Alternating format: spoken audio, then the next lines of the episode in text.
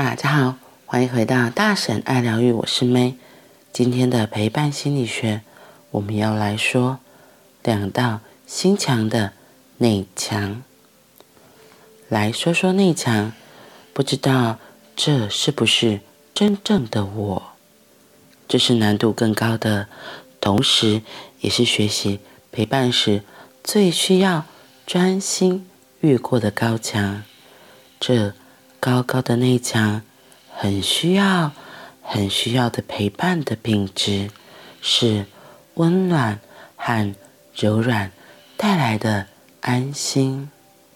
我想起曾经读过一段瑞雀·纳欧米·雷门说过的话：斗牛时，场中有一处公牛觉得安全的地方，倘若它能到达此地，就会停止奔跑，能够聚集所有的力量，不再感到害怕。这个公牛的安全处所就叫做奎伦西亚。奎伦西亚是西班牙语，它代表的是一个不受环境影响、仅仅属于自己休息的空间。关于奎文西亚，来说一个真实发生的故事。那个冬天，出门带工作坊好几天，身体突然很不舒服，心里担心着，不知道如果更不舒服，需不需要去急诊？人生地不熟，整个害怕涌入。电话里，十二岁的女儿黄阿念听出爸爸的声音不太对劲。他关心地说：“爸爸，你怎么了？”我虚弱地跟女儿说着我的担心、害怕。电话里，女儿极其温暖、温柔地说出让我热腾腾的泪水瞬间落下的五个字：“爸爸，不要怕。”我。有时候真像那只疲于奔命的公牛，只是一瞬间，一个刹那，在女儿的关爱中，抵达了寻找已久的奎伦西亚。因为被温暖包围了，安心来到了，于是有了一个地方可以停止奔跑，然后认出了。这个自己，哦，原来生病时的自己真的脆弱啊！于是得以越过高高的内墙，不知道脆弱是不是真正的我？是啊，生病时好脆弱，是真正的我。就在那。深呼吸来到的刹那，有了一份懂得，于是人和自己终于连上了。如果你愿意，可以找一个安静的空间，想象下头的画面。这样的画面，说不定很有机会，可以在下一次生命的遇见里，陪你越过。高墙，大大的天空下有两道墙，高高的、厚厚的，好像怎么也走不进去啊。于是啊，先在墙外、墙下驻足等待吧，呼唤一下心里那个好奇的心、好奇的眼睛。也呼唤曾经拥有的暖意和柔软，带着微笑，东看看呢，西望望，驻足等待着。突然，一朵小花终于愿意探头，越过荒凉的边界，延展出来，看见了，于是。凝视吧，像东海岸清晨的第一道曙光那样柔和、不刺眼的凝视。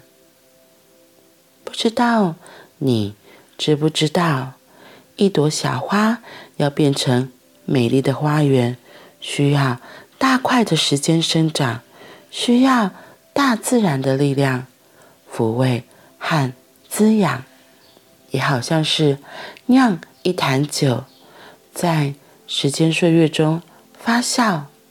于是有一天，香醇浓烈的酒香。终于，嘣一声的来到。我很喜欢的作家杰克·康菲尔德这样说：“我们身边所有人的心里，都有一块美好的原地，等着被触及。即使在不确定中，也能仔细聆听别人的需求，会产生。”更深远的力量。一个冰雪聪明的工作坊学员，生动地这样描绘：相信可能，相信美好的原地存在，就好像《美女和野兽》中冰冻的城堡里仍然有绽放的玫瑰一样。于是，我们祝福着，我们等待着。那终于爬过高高的墙，终于越过荒凉的边界的生长。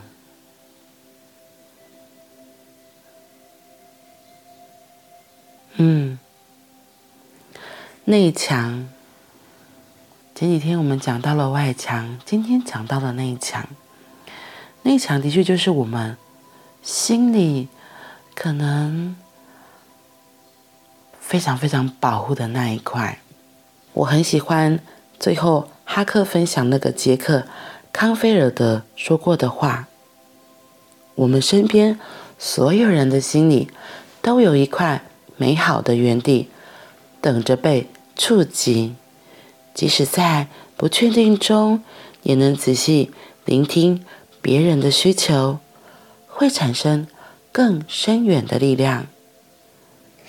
我永远都记得之前我在上自我探索课程的三阶段，最后一个阶段之后，等于你学习怎么样之后，在日常生活中照顾自己，回到自己的生命里，就是你学了工具就要开始自己用嘛。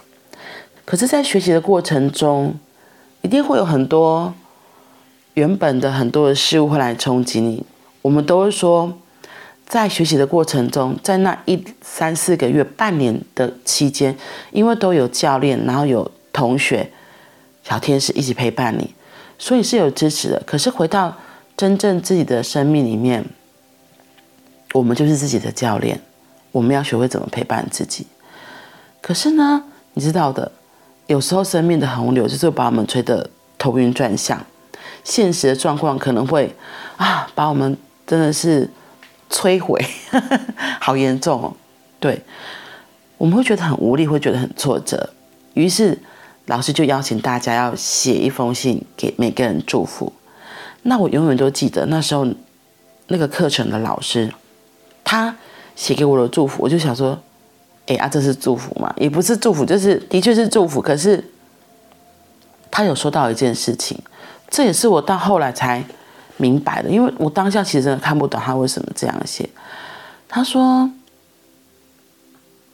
其实我看起来虽然都很乐观、很开朗，可是我有一个厚厚的墙是看不到的，别人很难触及。”我那时候吓一大跳，我心里想：“啊，我有个很厚的墙哦，别人靠不近吗？”我觉得会吗？我跟大家都很容易坦诚相对啊。会吗？老师为什么这么说？一直到后来的这几年的生命经历之后，其实那封信是在呃，我们大概毕业大概一年之后，老师再重新寄给大家。因为经过一年的现实生活的挤压、冲刷、挫折，有的没有的，其实我觉得我们都已经就是呃，都头晕转向了。所以在那个时候，老师寄给大家这样一封信，让我们能够重新收到这样的祝福。记得，哎，在生命的过程里，我们曾经有这段美好的经验，提醒我们很多事情都还是有很多可能性的。所以那时候收到老师这封信的时候，我真的觉得哈，这是这是鼓励还是支持嘛？我真的很困惑。然后我就觉得，我真的身我真的是有一个高墙，人家看不见的高墙，让别人无法靠近吗？应该是前几年我才又翻到这封信件，把它拿出来看。我又看了，我就吓了一跳。老师那时候怎么这样跟我写？因为我猜。一年前那时候看到的时候，我可能因为太惊慌了，觉得老师怎么这样写，我没有特别注意他。可是，在几年前我重新再翻出来看的时候，我就想说，老师为什么这样写？然后又过了一阵子之后，我才发现老师为什么这么说。那也是因为我更靠近自己之后发现的真相。对，是真相，就是原来其实我因为非常的敏感。非常的脆弱，所以在成长的过程中，自己都不知不觉筑出了很厚又很高的心墙。嗯，我会说那是对于这世界的不信任，是对于这世界的害怕、紧张，所以才。也好像我自己的身材一样吧，因为太害怕了，所以让自己伪装起来，胖胖的比较无害，胖胖的别人比较不会有威胁感，看起来好像比较可爱，比较可以亲近。所以我那时候真的曾经就是非常非常的怕。所以也非常非常的胖，努力的把自己给伪装起来。所以我内我的那一墙，那厚厚的高墙，是在这几年，我越来越发现，哎，原来可以呈现真实的我，哎，原来真实的我是很好的。这也都是在这生命的路历程里，在一次一次的学习过程中，我一点一滴发，一点一滴发现自己之后，才发现，哦，原来真相是这样。那个敏感又脆弱、害怕受伤的小孩，他只是在保护自己。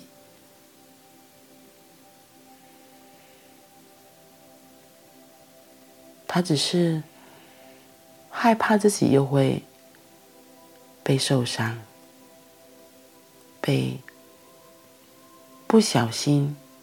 因为我会说不小心，我觉得真的是很多人并不知道，他这样的话语可能会造成别人伤害。对，就是说者无心，听者有意这样。然后我那个脆弱敏感的心。我真的觉得是这样，我很容易，别人一个话语、一个动作，我就觉得他是不是在针对我？他是不是生气了？他是不是不喜欢我？所以才会那个墙就越筑越高，你知道吗？所以我也很感激那一些年的过程，到现在一路愿意坚持不放弃的自己。慢慢的学习，慢慢的知道怎么靠近自己，然后再重新相信这个世界，信任这个世界，然后一步一步才变成了现在的我。我觉得很有趣，就是像，嗯，我都有分享过，在觉知中创造十大法则。我应该是去年。去年开始念这本书，读到这本书，它的第一个法则就是真实。它有十大法则嘛？它第一个法则就是真实，真实是最重要的基石。因为你如果都不真实了，的确啊，那对外面就是很多的虚假。我觉得这可能也是因为这样说，我真的很不喜欢戴着面具的人，特别是他是没有觉知的戴着面具的人，我就会觉得，呃，可能我自己曾经这样过，所以就非常有共感，然后就觉得，呃啊，这个这样的人好讨厌哦。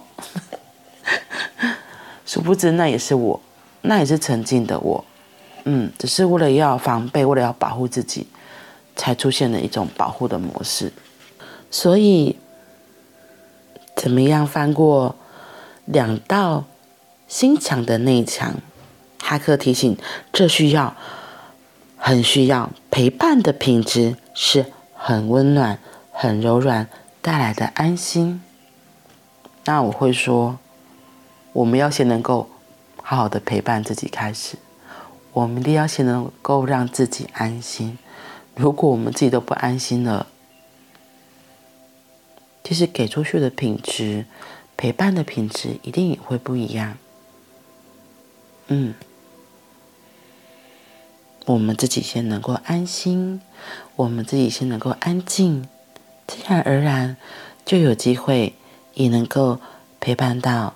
身边的每一个人，好啦，不用到每一个人啦，至少至少是你想要关心的对象，你想要陪伴的对象。好啦，今天就先分享到这里喽。祝福大家都有一个愉快的周末，我们明天见。然后啊，这个书里面刚刚后面有一个小小的练习。或许，呃，你有机会的话，也可以再重新翻出来听一下。嗯，那我们明天见，拜拜。